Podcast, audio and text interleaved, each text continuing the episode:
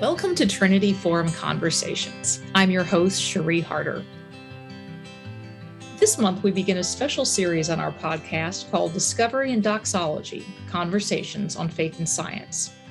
In partnership with the Templeton Religion Trust, BioLogos, and Church of the Advent, we're releasing four conversations between scientists, philosophers, and theologians to help us explore the relationship between science and faith.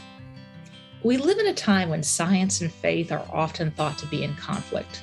The discipline of science is sometimes conflated, even within the scientific community, with a reductionistic materialism or scientism that asserts or even assumes that only empirical knowledge is reliable and dismisses ways of knowing what is real beyond the merely quantitative.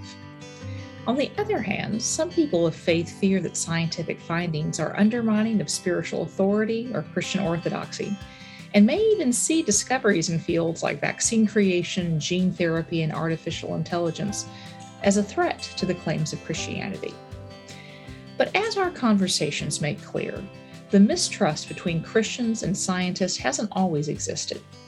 Many of the greatest lights in the history of science understood their calling as one of making known the beauty and grandeur of God through a better understanding of the created order.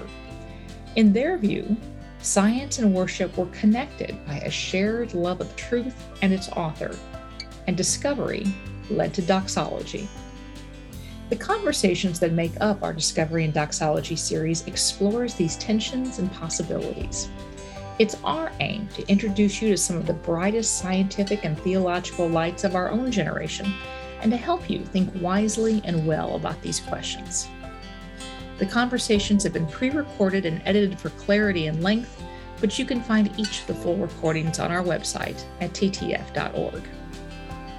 We hope you enjoy this Discovery and Doxology series and that it helps to inspire great conversations for you too.